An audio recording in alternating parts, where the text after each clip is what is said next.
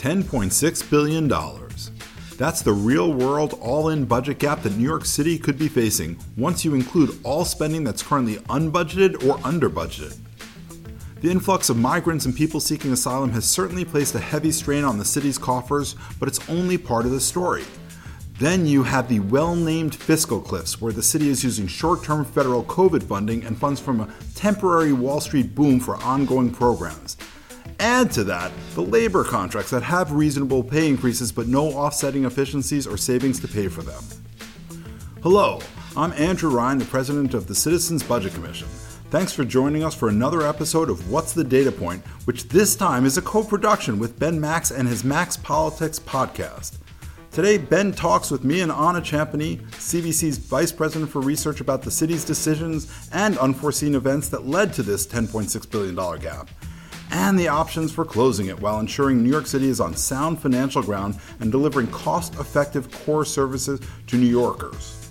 It's time for the city, and that includes both the mayor and the city council, to prioritize critical services and wisely make spending choices. Yes, it's time for those hard decisions. We've kicked the can down the road for far too long. I hope you find this discussion helpful and informative as we head into a critical juncture for New York City's financial strength and livability. And until next time, when you hear a public official talk about a policy, a program, or a proposal, always remember to ask what's the data point? And so, joining me now to discuss the New York City budget, the city's fiscal picture, the mayor's budget choices in management, and more are two experts from the Citizens Budget Commission Andrew Rein, president of CBC, and Ana Champeny, vice president for research at CBC. Andrew, Anna, thanks for joining me. How are you? Great. Thank you for having us. Thank you for having us, and congratulations on the new gig. Thank you very much. Appreciate it. So a lot to get to here, and I think uh, I think this is so essential because there's a lot of sort of um, you know very sort of quick takes on what the mayor is doing and not doing, and a lot of I think misunderstandings about the city budget and the city's fiscal picture, and that's where we of course come to you to uh, to help us sort it all out. So I have a bunch of questions, but obviously, if there's really important points on anything that you think are related, jump us to whatever you think is is needed for New Yorkers to get a better understanding of what's going on here and where the city's at uh, as we speak here in early December 2023. So, one big question to start us off. Then we're that then we'll zoom way out. But um, explain to people how, per the mayor's November budget update, the city budget grew within the current fiscal year by $3.4 billion, I believe. But he's also being criticized by a whole bunch of people for making cuts to services. Just, just give people the sort of gist of how that works budgeting wise. The city budget continues to grow even within the fiscal year where the budget was just agreed upon at the end of June but also there's a series of of cuts being made to certain agencies and some to services that have people very worked up here. How do we reconcile that? Um, that's a that's a great question. Um, i think there are a couple different pieces that all happen and you end up with this situation that feels counterintuitive. One is that there is federal money that was not spent last year in 23 that we can roll forward. So we move that and that makes the budget bigger. Another piece is that the mayor's original estimate for migrant costs in fiscal year 24 was too low. They came out in August and said this is going to be nearly $2 billion higher. So they put that spending in the budget. Um, so those are sort of the two big pieces that would have increased the amount of spending this year. Um, but there were also other sort of changes within agencies where some agencies might have had new needs or additional spending and other agencies were uh, reducing their spending. So that is part of the the picture is also that you can have shifts within individual agencies either up or down that don't affect the total amount. Um, so it is possible to cut and have the budget go up or stay the same size sure we're we're working with a lot of moving parts here in the budget, but it is just a fascinating dichotomy that it's not like we're talking about an overall budget reduction here, but the mayor's got to move different different pieces around and and make a variety of choices. All right, Ben, yeah, may I just add one of the things people don't necessarily always understand is the city has this multi-year budget baseline and costs generally are increasing over time. When the mayor is talking about a savings program, it's off of that usually increasing baseline. So year to year, you say, oh, next year there's going to be this cut. But if it was expected, just for example, something was going to go up 6%, and you cut some of it, maybe it's still going to go up 3%. So that is why, despite as the mayor's had four savings plans before the one he just proposed, yet the budget is still growing.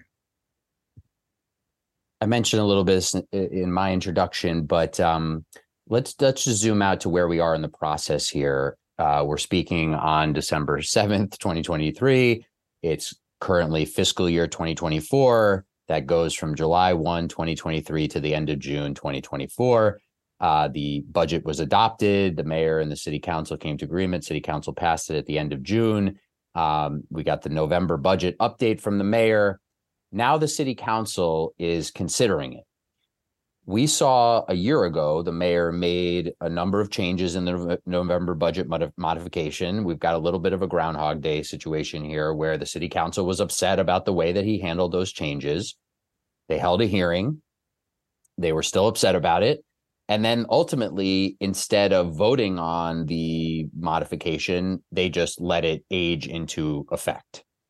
Um, is there anything else process wise people need to know? Is there anything that to watch for and what the city council could do here? Um, you know when i had city council speaker Adrienne Adams on the podcast uh, several weeks ago we sort of had a little talk about hey the mayor's budget modifications coming up. What are you watching for? What have you been warning him about trying to not have conflict? And she said well we don't want to see wholesale cuts and some of this. I said well what can you do differently this year? And she didn't really have a specific answer on that do you see any leverage that the city council can take here? They said last year that they let the budget age, the modification age into effect in part because they didn't want to risk cutting their discretionary allocations to nonprofit groups, which again is an amount of money that pales in comparison to some of the cuts that they say they're opposed to certain agencies and services. But anything else on the process and the sort of question about what comes next that we should know about here, uh, Anna? Well, the, the modification process is sort of a very arcane process that many New Yorkers aren't aware of. But essentially, for uh, for money that the council's already appropriated, they have very limited powers. They can, as they do, let them age into, or they can vote them down. They can't change them. They can't modify them. Um, and so I think they're in this particular piece in November very constrained as to what their options are for how to address changes in the current year. That's not to say, you know, the mayor's proposal includes a four, it's a four-year financial plan, as Andrew said. There are cuts that are being proposed and changes in, in programmatic priorities for fiscal year 25 26 those will reappear in a preliminary budget. We'll have council hearings. We'll have a response. There'll be an executive budget and then ultimately negotiations. So i think the focus really is on those future years and and what are the priorities and how do we maintain balance? And that's really where the fiscal challenge is too the city has on paper a $7.1 billion budget gap for fiscal year 25 that they have to close and balance in January. By our estimate, if you sort of fully reflect all programmatic spending, that isn't in the budget, you're looking at more of a $10.6 billion gap. So that's really where the focus needs to be. How do we bring that into balance and maintain the critical services New Yorkers need? And by the way, CBC uh, has the current fiscal year budget really at even five billion dollars he- ahead of what the mayor calls it. Right? Can you explain that? The mayor says the fiscal year twenty four budget is 110 and, and change billion dollars, and you say actually it's 115 billion dollars. Yeah, D- despite having the best accounting rules, maybe of any government in terms of in law set up after the 1970s fiscal crisis the city city still in good accounting has the flexibility to prepay expenses for the following year. So in a certain sense, if you were to pay your January rent in December, like your next year's rent, you know, it, it, it's December now. If I pay my January rent next year, I'd only pay 11 months rent. It's not like I really my rent went down. It's just I prepaid it. Mm-hmm. So when we look at the budget, we look at what do you what does the city really owe in this in each fiscal year, and that's where the mayor in last fiscal year there was money that frankly was rolled from the prior fiscal year, but it, the city prepaid five and a half billion dollars of expenses. Now in his last financial plan, he's planning to prepay 600 million for next year. You net all that out, and that's where you end up with a, a budget that's bigger than people will think because it's bigger than on paper. And and you're exactly right in the 115 uh, billion dollar realm. And and and this all works, you know, in a sense, if that's you know there's higher than expected revenue that keeps coming in, and you have money uh, left over at the end of the fiscal year, then you prepay the bills for the next fiscal year. That all works until you don't have the money to prepay for the next fiscal year, right? Exactly. If you prepay yeah. more in the first year than you prepay in the next year, you're actually in a bad situation because it meant mm-hmm. you spent more than you got in. And maybe you could do it that one time, but when those revenues don't recur, and that's the situation we look like we're in right now, that we're going to hit those fiscal cliffs hit and and it's actually going to the reckoning is coming and as anna said you add up all those gaps on paper you sit city and federal fiscal cliffs, meaning money that programs that are going to continue, but money that's not there next year, and the under budgeting, you're up over $10 billion. And that, if you think about the city funded base of the budget being around $82 billion, that is a hefty portion, no matter how you mm-hmm. slice it. Mm-hmm. Uh, Anna, before again, before we get into some of the nuts and bolts of this current plan, say a little bit about how the city budget has grown in the in recent years. We have basically um, I mean, we've had more or less a dozen years, other than what was really turned out to be something of a blip during COVID, because federal money did wind up coming through and tax revenues wound up being much more resilient than people thought. Uh, other than that sort of blip, if we can call it that, we've had sort of a dozen years of like boom time and uh, immense revenue growth and then also immense city spending growth. Yeah i mean the the budget grew um, rapidly coming out of the great recession if you go back to, to 2013 um, and sort of towards the tail end of um, mayor de blasio's you know term second term prior to covid we had a couple years where spending city funded spending grew more than 6% a year. So we were you know, the economy was doing well property taxes uh, had been growing steadily as well as other taxes um, and the city was using that to expand programs and services. Um, and then you're right we had covid. There was a fear that the recession and economic impacts of COVID would sort of take the floor out of taxes and states and localities would be suffering. It turns out if you actually look at the city's January 2020 economic forecast for 20 uh, for fiscal year 20 through 24 um, prior to the pandemic and what we actually collected, it's almost the same. So, mm. dollar for dollar, the city didn't see a tax revenue shortfall. There's a change in the mix of taxes, um, that came in. We had less property tax, less sales tax, significantly more personal income tax, because Wall Street did really well during the pandemic, and, and there were capital gains and high Wall Street profits that supported the city's uh, tax revenue base. So we were able to, on a city funded basis, grow spending from fiscal year 21 to 22 by 6% and then 10% last year. Um, so we have seen this budget growing very rapidly, and the reality is it's grown to an unsustainable level. So now we have revenues sort of coming back down to more normal trend. Revenues are going to grow on the forecast about two to three percent a year. Expenses will grow more rapidly than that, and we have these budget gaps. We've sort of built up spending to a level that we can't sustain. Now, as the city grew its budget, there were revenues to rely on. As you said, now we're in this situation where some of that growth was reliant on these federal infusions that were one time. That's the fiscal cliff. We're heading to to a place where you fall off the cliff. Um, there's obviously questions we we I don't think we'll have time to get into here about do you try to raise more revenue? The city council is saying part of their response will be to ask Albany for certain revenue raisers. Governor Hochul has said in her next budget plan she doesn't plan to raise taxes. That, that conversation will, of course, happen.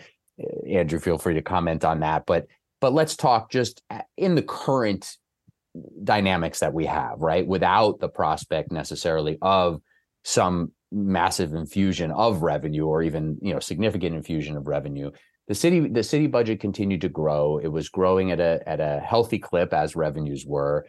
The population of the city was growing. You know there were there were all these sort of positive trends overall uh, especially during the de blasio years pre covid um, then we get into this covid situation where you have some of the trends you just mentioned anna but then you get these infusion of funds and talk a little bit about the decisions that de Blasio and the city council made that sort of set up this situation we're in now, expanding on this sort of fiscal cliff. I mean, if you have a few examples, uh, I mean, I have some, but if you want to give a few examples of the fiscal cliff funding, that would help, you know, people sort of have a little more to chew on here.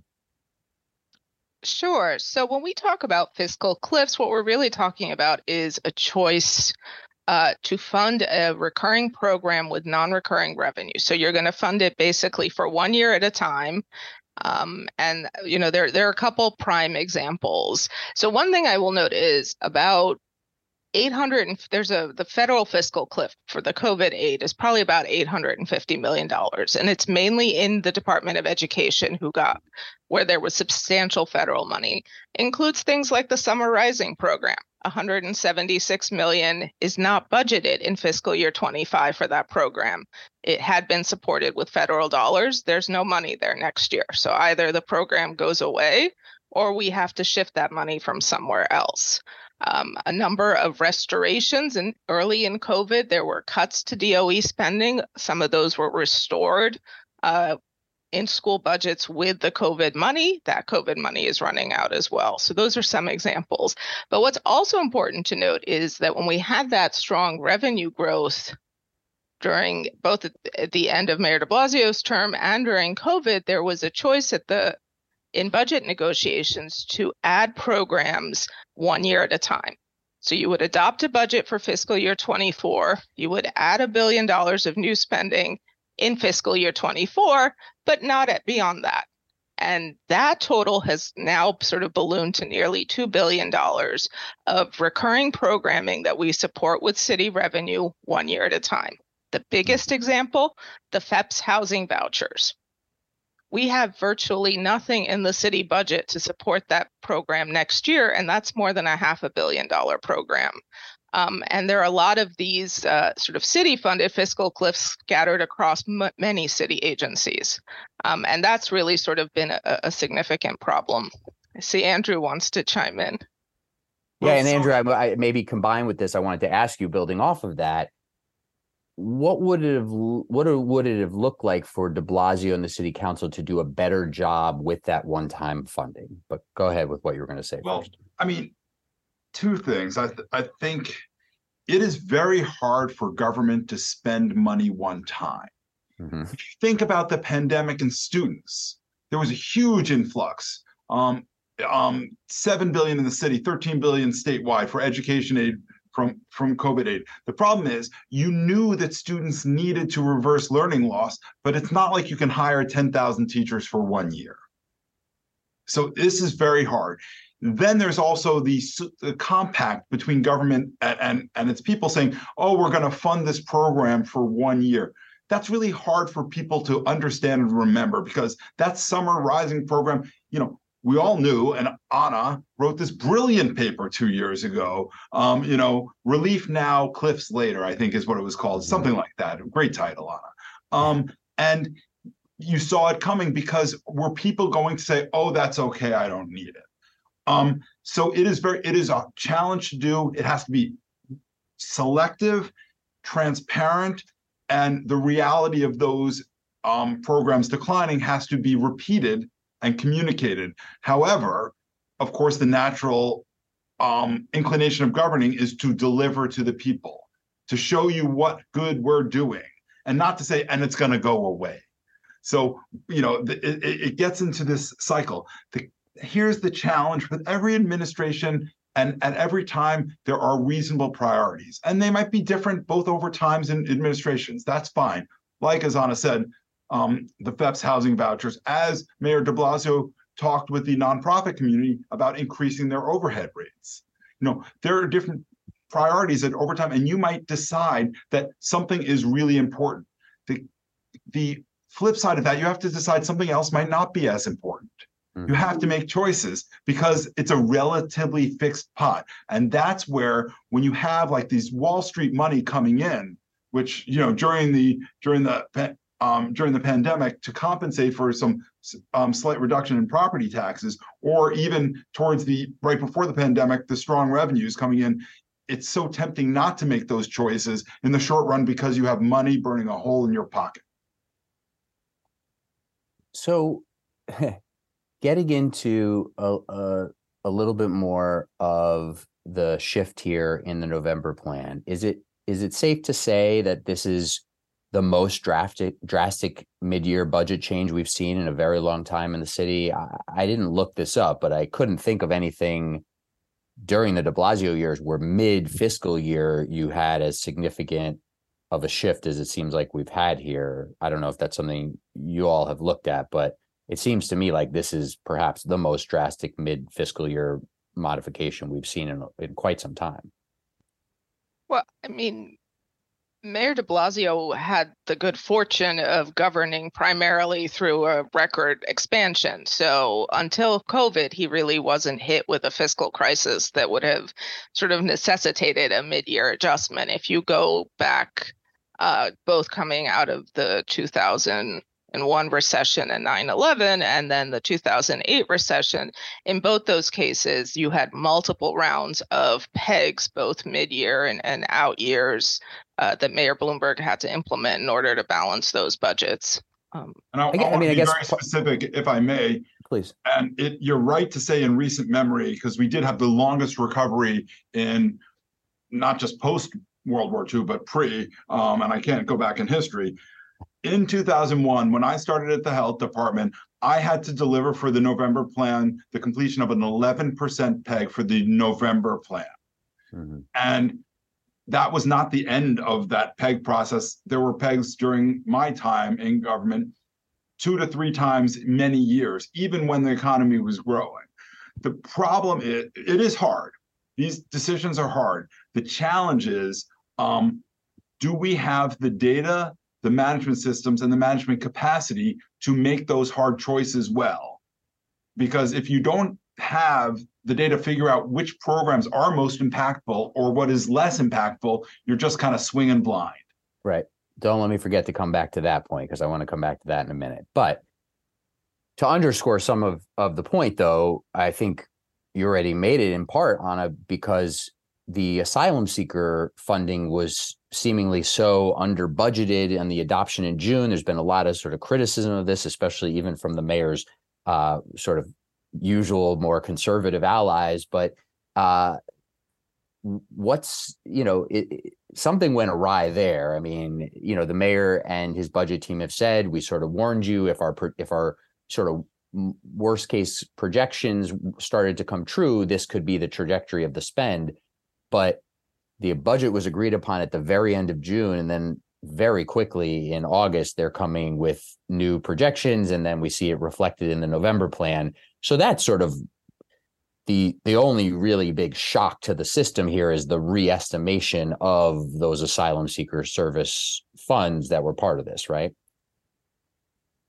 Yeah, I mean they did significantly increase the projected spending in 24, but more so in fiscal year 25.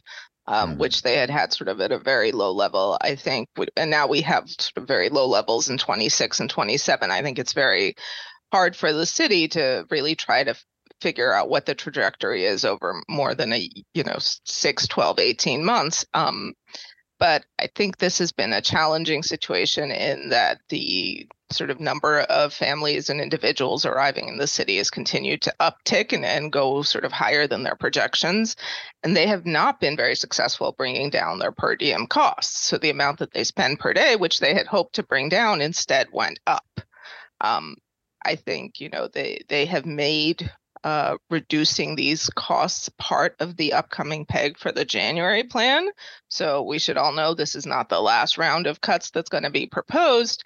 Uh, but I think you know this is an area where there needs to be a long-term strategy to rein in the costs and mm-hmm. be more clear about what services we can provide um, and how we can pay for them. Um, and in, in, Andrew, yeah. I, think... I was just going to add, just to underscore your point, because I was about to say something similar. In the uh, PEG letter uh, in November, um, it, it indicated that the administration is is ordering its agencies and offices to reduce asylum seeker exp- expenses by 20%. So that's a major directive to reduce those costs. There are real questions about what state funding will be allocated in the next state budget. The governor seemed to indicate that she wanted to reduce the amount of state funding that was going for shelter services and try to increase for you know things like legal assistance to get asylum seekers sign you know their paperwork done so they can be on a path towards either getting asylum or not and work permits um, but then she sort of seemed to shift on that a little bit and then uh, as the mayor announced some of these budget reductions, she also said, you know, she was talking with her budget team about how to help the city more generally, especially related to public safety. Um, so there's a lot of moving parts there on the asylum seeker costs, but that's obviously one of the biggest shifts in this November budget plan that that changed the game a lot here. Andrew, you wanted to jump in. Yeah, you know, I think it is worth cleaving these two parts of the problem um, because sometimes as we put them together, people start to generalize and and and miss certain things. The asylum seeker costs are ultimately, you know, from its origin, unexpected, hard to predict, and there have been questions about the amount, and it is an eye-popping per you know household per night cost of $390 approximately so yes bringing it down 20% 20% is a lot but given how much we're spending per night, you know, getting perspective, you know, it, it, looks a little different if you're trying mm-hmm. to bring it down. Because mm-hmm. originally, when they talked about bringing it down from 362 to 320, and we're up to 390, then you start to th- put this in perspective. That portion of, of the problem next year is you know uh, of the city's portion is um 500 uh, 5.5 billion dollars so if you take on a 6 point 10.6 billion dollars and you shaved off 5.5, you'd still have a huge budget gap having nothing to do with asylum seekers. Now you'd have more money in your pocket because the city's laying out a lot of money, mm-hmm. no question. But sometimes people think, well, the it's the asylum seekers. If that would just go away, or the feds would pick up the share that they should, we wouldn't have a problem. The reality is, we've got two components of a huge problem. Both are big in and of themselves one unexpected, not of our own making, but one that fundamentally the product of choices that we made over time. One of those other choices, the p- partial choice, was the settling of labor contracts. I say partial choice because they have to settle the labor contracts, but the choice within there is the is the details. Um, so s- remind people, explain to people who who haven't, you know, don't know at all how those factor into the larger budget picture here. Now, some of that actually is part of the November update because there were mid fiscal year changes to account for some of the ratification of certain labor contracts. Correct me if I'm wrong, but I believe I believe I've read that um, and, and seen that. Uh, but that there were some aspects of that were that were part of these adjustments mid fiscal year. But in terms of the bigger picture here, it's very important to sort of understand how needing to settle those contracts and the decisions that the city made with the unions in settling most of those and the pattern bargaining have impacted this broader fiscal picture. So the city has over 100 different collective bargaining units. I think that's important to note. And so one of the ways that they approach the the bargaining is that they basically set patterns with some of the larger unions at the start and then the expectation is that everyone else will follow suit.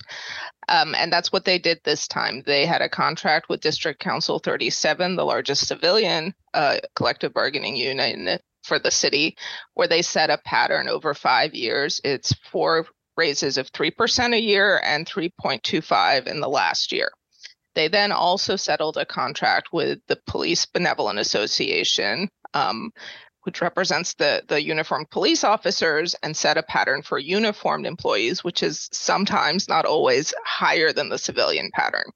That was three and a quarter, three and a quarter, three and a half, three and a half, four percent. So a couple percentage points if you do the sort of the compounding over the five years, uh, higher than the civilian patterns. So we agreed to these raises given inflation and the economic situation, arguably reasonable levels. But how does the city fund for, for labor contracts? They have what's called a labor reserve. So they had put aside money saying, we know we have contracts expiring. We're going to set aside for raises of 1.25. So anything up to one and a quarter percent a year was covered, was already in the budget. But these numbers that I just went over were higher. And so what the city needed to do was set aside and, and put money in the budget to cover the full cost of the pattern. And they do this for all the contracts once they set the pattern. So basically, back when the when the patterns were set, they increased the city budget by $16 billion over five years to cover the full cost of this pattern citywide. Most of that money was still sitting in this labor reserve. Then what happens is a contract is ratified, and in the next financial plan, the city moves the money from the labor reserve into the specific agency. So when you look at the November mod, you see a lot of money moving into agency budgets for collective bargaining. It's important to note that's not a net increase. That money was put in the budget a few financial plans ago. It's just now being put into the agency to reflect those specific contracts. But a large part of that increase in spending that we've seen is that these raises were, you know, in the order of three to three and a half percent per year and employee compensation costs are half of the city's budget. So this, this is a big deal and it is a significant driver of the costs. I think what the, the other piece, and, and I think Andrew wants to talk about this some, is that there were no productivity savings. There were no efforts agreed to between labor and management to pay for the raises by improving productivity. Do you want to add to that? Certainly. Now, I don't want to pretend that this is radically different than history. Negotiating with labor and identifying specific productivity increases to offset raises, it's the right thing to do, and it doesn't happen enough. Um, I will say, Mayor de Blasio had two rounds of health savings with, with the unions. Some of it was a little smoke and mirrors, but there was some real substance there as well um, that provided real savings. There's been different things over time. But the reality here is those raises, as Ana was describing, in the last year of financial plan, they grow because they compound every year. $4.8 billion a year in that last year of the financial plan, offset by nothing negotiated, whether it be productivity, health savings, consolidation of welfare benefit funds, or even straight givebacks, which are in those hierarchy of things, the last thing you want to do. Um, but none of that offset. So all that was added to unfunded spending in the in in the budget. And yes, so now the mayor is going to agencies saying, okay, we need five percent, and and you should focus on productivity. And every and and and the peg letters before this and this one and the one that just come in, they talk about how to prioritize programs, focus on those that are most impactful, and increase productivity. But the reality is, when you're at the bargaining table and you're and you have much more leverage to change management um, practices that involve labor negotiations that involve work rules and job titles you much more power when you're at the bargaining table but those contracts were settled and now we've got to find those savings increase those that productivity without having the unions as um, mandatory partners because we're in negotiation. But without the unions there we won't do it as well. Let's get into the PEG. Uh, the the mayor's uh, program to eliminate the gap accounted for in this November budget modification uh, as a savings of 1.7 billion dollars in the current fiscal year, fiscal year 24, total of 3.7 billion dollars across fiscal years 24 and 25 as of now. But there's more expected savings, reestimates, cuts to come. Uh, we've already talked about that that that come the January preliminary budget uh, plan for next fiscal year will will include a variety of other adjustments. The mayor had asked for a 5% uh, savings or a combination of savings and new revenue uh, generated from each agency. Um, now, this is where I think things also get really interesting. Lots of this other stuff is interesting, but getting into the details of the peg. So people hear some some people hear 1.7 billion dollars and they go, "Oh, the mayor's cutting the budget by 1.7 billion dollars." But the reality is that a peg is made up of a whole bunch of ways of getting at savings and cuts to services can be anywhere from zero dollars in that peg to most of the peg, right? So say a little bit about uh, broadly speaking what this what we know about this peg.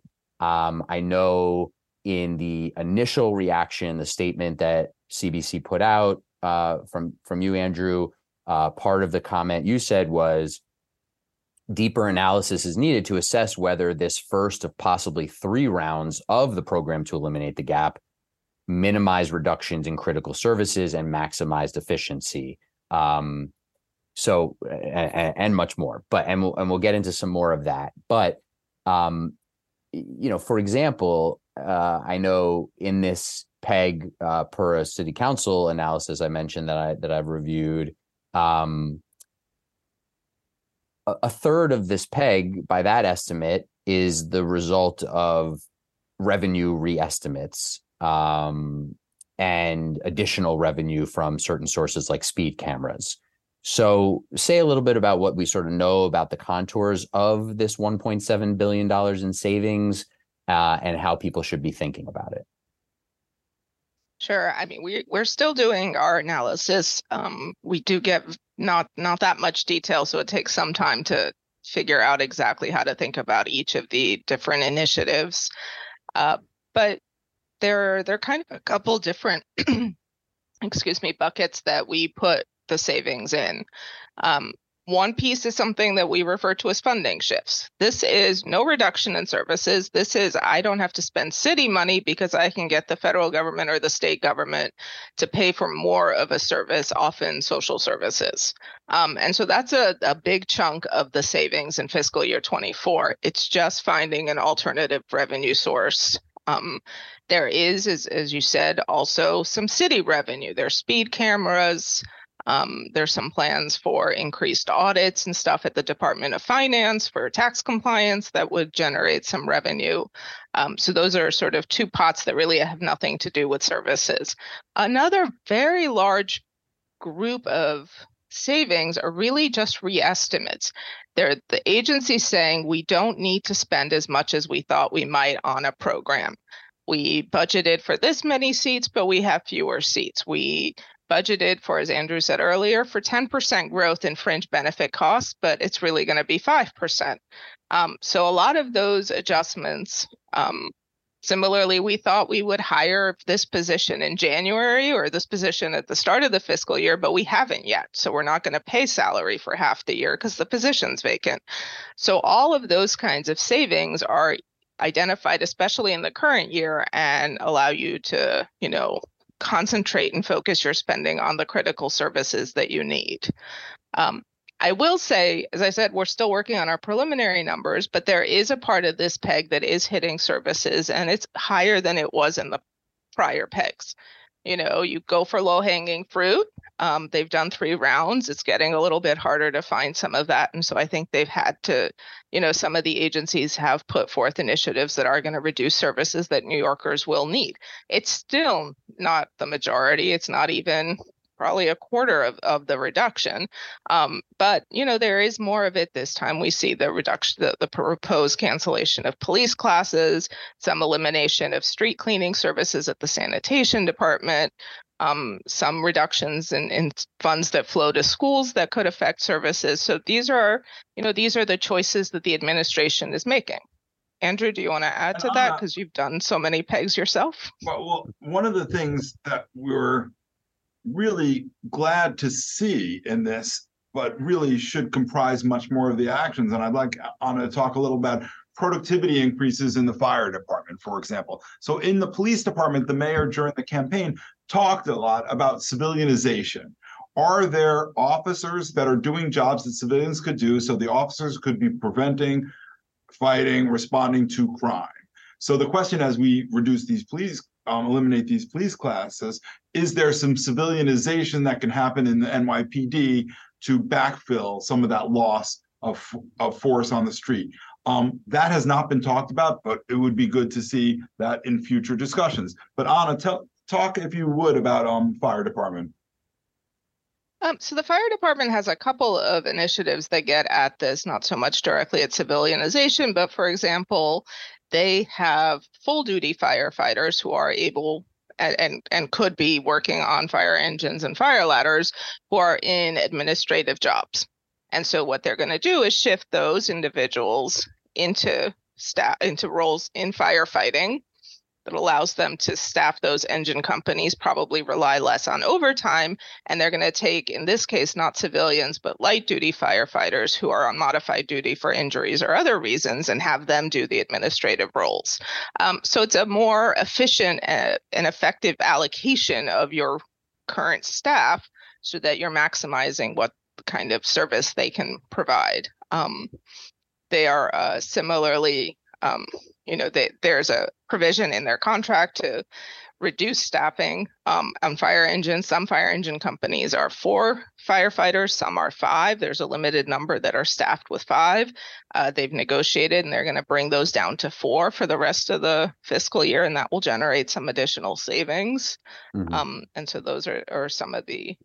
And these kinds of activities are marbled throughout the government. And that's where the partnership from city hall to the commissioners to the to the deputy commissioners and the line managers with labor are is necessary to really find all these different pieces. It might not from a kind of an optics point of view be so sexy like we're here's this huge thing that we're doing but these examples exist. And where like with in the in the FDNY they find these and use these that preserves services for people that should be the main strategy. Get rid of low hanging fruit where you're not going to spend the money, um, and then and then focus on how to increase efficiency. Now, there's an issue here that's part of the savings plan, which has uh, become a repeated strategy here by the Adams administration, which is the elimination of budgeted vacancies. Now, in some respects, people could say low hanging fruit, it's budgeted personnel, but they're not either hired yet, so we'll just remove those lines. Um, or since they're not hired at this point, you know, we're gonna uh, eliminate them and think about it anew down the line when we feel like we can fund them. However, we see challenges across city government with a number of services, everything from getting food stamps processed to getting uh, affordable housing deals closed. We see some pretty high vacancy rates across city government where you take off some relatively small percentage of the vacancies because there's pretty big numbers across m- many agencies still uh, as the city has struggled with sort of pandemic era hiring and retention and competition with the private sector and all of that. Um, andrew what what's your read on the approach to personnel and budget vacancies? Because you know it strikes me here that part of this conversation, we're sort of flying blind, right? Because we don't have the set out explanation of if we eliminate this number of position, these types of positions and this number of positions at this agency, it will impact services in this way. We just don't have that. We have the city budget, we have the mayor's management report, we have some other analyses and things like that, but we just we don't we don't really know the the needed personnel. We rely on the agencies to tell the Office of Management and Budget what they need, and then they make their decisions. But that's not necessarily a perfect system. So this is where budgeting and management collide if not done well together. So we have a you know the city has eliminated vacancies and there are staffing shortages that are affecting critical services, whether they be food stamps, as you say, or affordable housing or some city planning activities or building inspections. These are critical services. We have to provide critical services. And we would argue that there are is the money to do that if we focus it in the right way. So we've eliminated vacancies. The city has eliminated vacancies, and it's been a strategy. Um, and the city workforce has declined 27,000 full-time full-time equivalent positions through attrition throughout the pandemic from its peak in 2019 in June. The problem is people don't leave necessarily they leave where they leave, not necessarily where it's more or less efficient or the services are less needed or more needed. So it we currently have almost 23,000 vacancies, over 18,000 full-time vacancies. So the key here is that we have the vacancies, but they're not necessarily allocated in the right place and they're not being used to hire the right people at the right time. The city is not a very nimble hirer. They, they don't make offers quick and interview quick and do all those things flexibly. Civil service system is, is, is a challenge to navigate um, and manage well. And the city will not between units within agencies and among agencies, move the headcount to where it's needed. Then you add to that, when you have a PEG directive saying we're going to have, with exceptions, an across the board hiring freeze or only hire one for every two people who leave, that is a blunt, blunt, blunt instrument. It is much harder to go position by position, unit by unit. There is no question that that is a challenge. And when you're at a central administration trying to manage you know all the agencies were over 70 and then you know all the you know all the different parts of it. Very hard to do. On the other side that's the challenge that has to be met to deliver services for the people. So it's a management challenge not a budget challenge um, because we still have over 18,000 vacancies today. Right. So, so I mean, the, the, bottom line here, which has been the case for a number of budget cycles in a row, which I try to bring up every chance I get, is even if you eliminate some of the budgeted vacancies, and even if you're someone who's just opposed to doing that on principle because you think the public sector needs to grow and be more robust and provide more services and have more personnel, they're not filling all 18,000, they're not filling all these vacancies. The elimination of some as a as a way to save money in the budget is is you know is again low hanging fruit. The question is, can they actually fill the positions they keep in the budget retain more employees so those numbers don't grow from attrition and and you know losing people to the private sector and so forth um, and actually improve service delivery. I mean the, the you know there are questions about how you manage that in the budget as you're getting at and, and critics of the mayor get at and, and so forth. But then there's also just the bigger questions around the personnel policies and improving service delivery that way too often sort of get left out of of some of these discussions and I think I think as as we said on the you know we need to be able to flexibly move positions to where they're needed, call civil service lists, and and be a better hire. OMB uh, started to do a good job before this three rounds of pegs of of reducing its cycle time and and putting times on. That needs to be a priority in city government, whether we're in a PEG process or not, because we need good people in government and we can't be a terrible employer and succeed. Then there's the management side.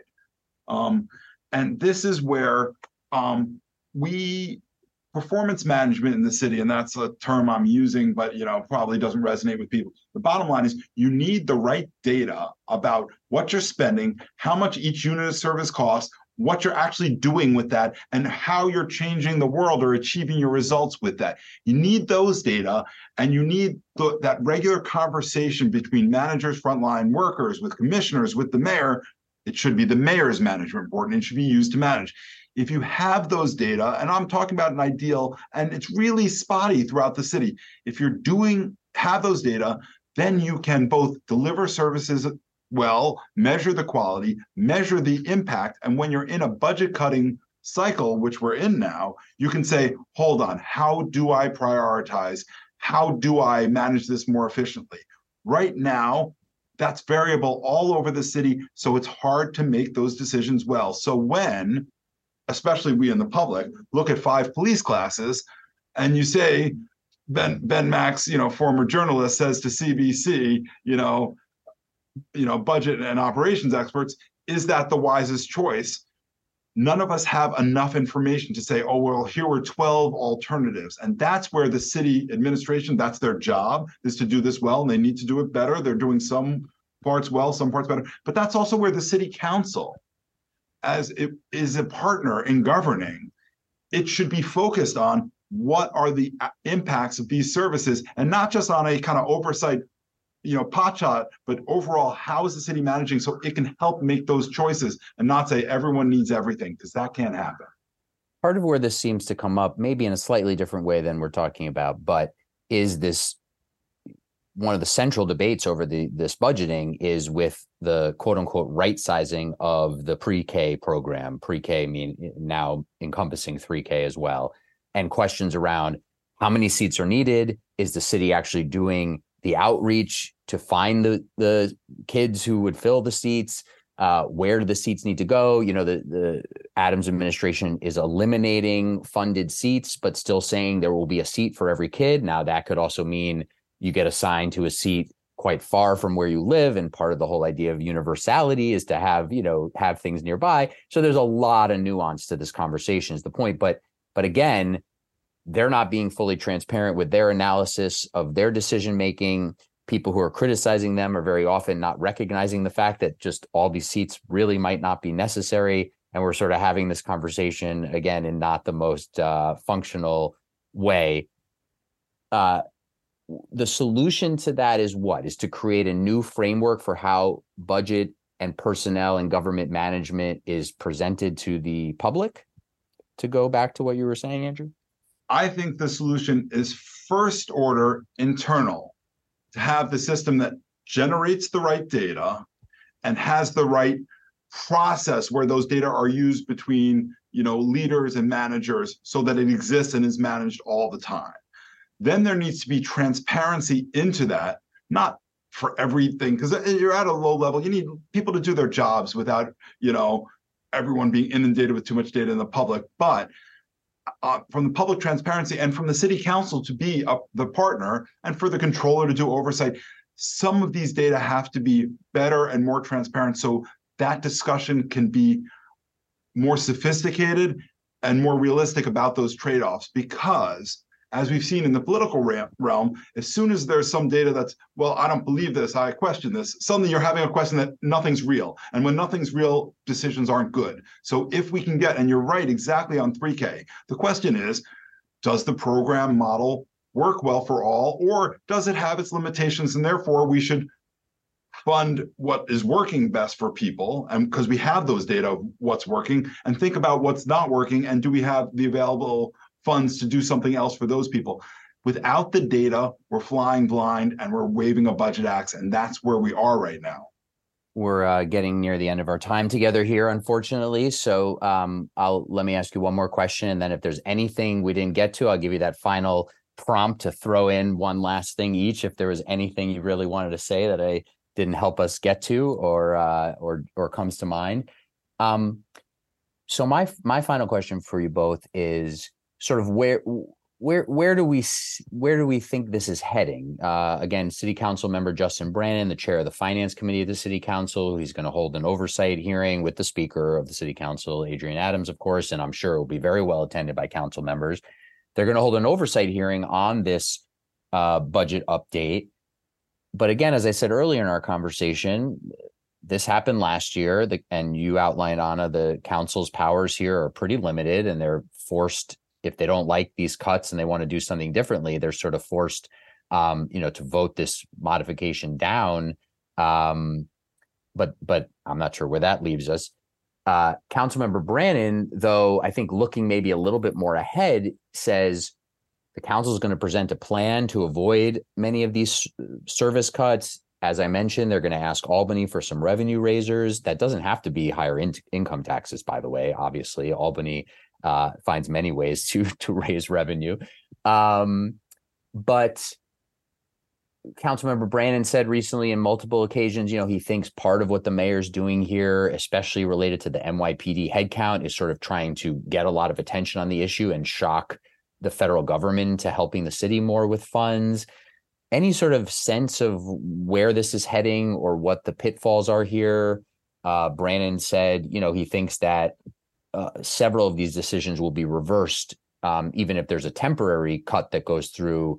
Then they'll reinstate the sort of upcoming NYPD classes, for example. Maybe they'll skip one or two or something like that, but then they'll they'll start to fund them again. Um, included in that is whether the city recognizes higher than expected revenue, very often conservative estimates comes in over. So any, any further thoughts on sort of where this is heading or what to watch for or what the pitfalls are here as we move ahead? Is this now mostly a conversation for the next budget process in the city, uh, unless the city council takes really drastic measures here? What should people be watching for? What are some of the pitfalls? Where, where do you think this is heading? I mean, I, the the process is sort of evolving. You know, I, that we will have more budget cycles. We will have updated economic forecasts, not from from the city, but also from some of the fiscal monitors, the comptrollers, and the independent budget office, the council itself. So I think there will be a lot of input and in information. I think on the revenue side, one thing to you know note is the gap is big even if it's 10 billion, if it's 7 billion, the you know you could have upside on revenue but that's not going to close your whole gap. And so you know structurally we're out of balance and we need to at some point you know really focus on how to to bring that back into alignment. Um, i think and i think this is a healthy beginning to a conversation about priorities.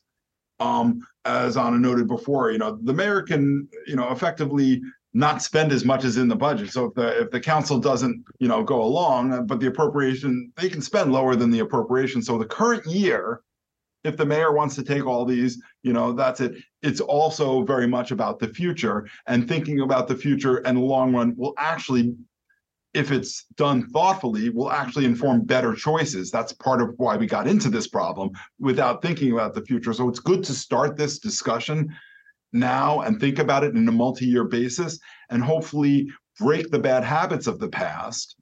Hope springs eternal. Break the bad habits of the past. And when we if we forestall some of the cuts for this year or for next year make sure we didn't just set ourselves up for us. As much as i'd love to have this conversation with you ben a year from now it would be better for all new yorkers if we were having a different conversation because the choices were different and hopefully those lessons that are learned that are really confronting everyone now because these are painful hard choices.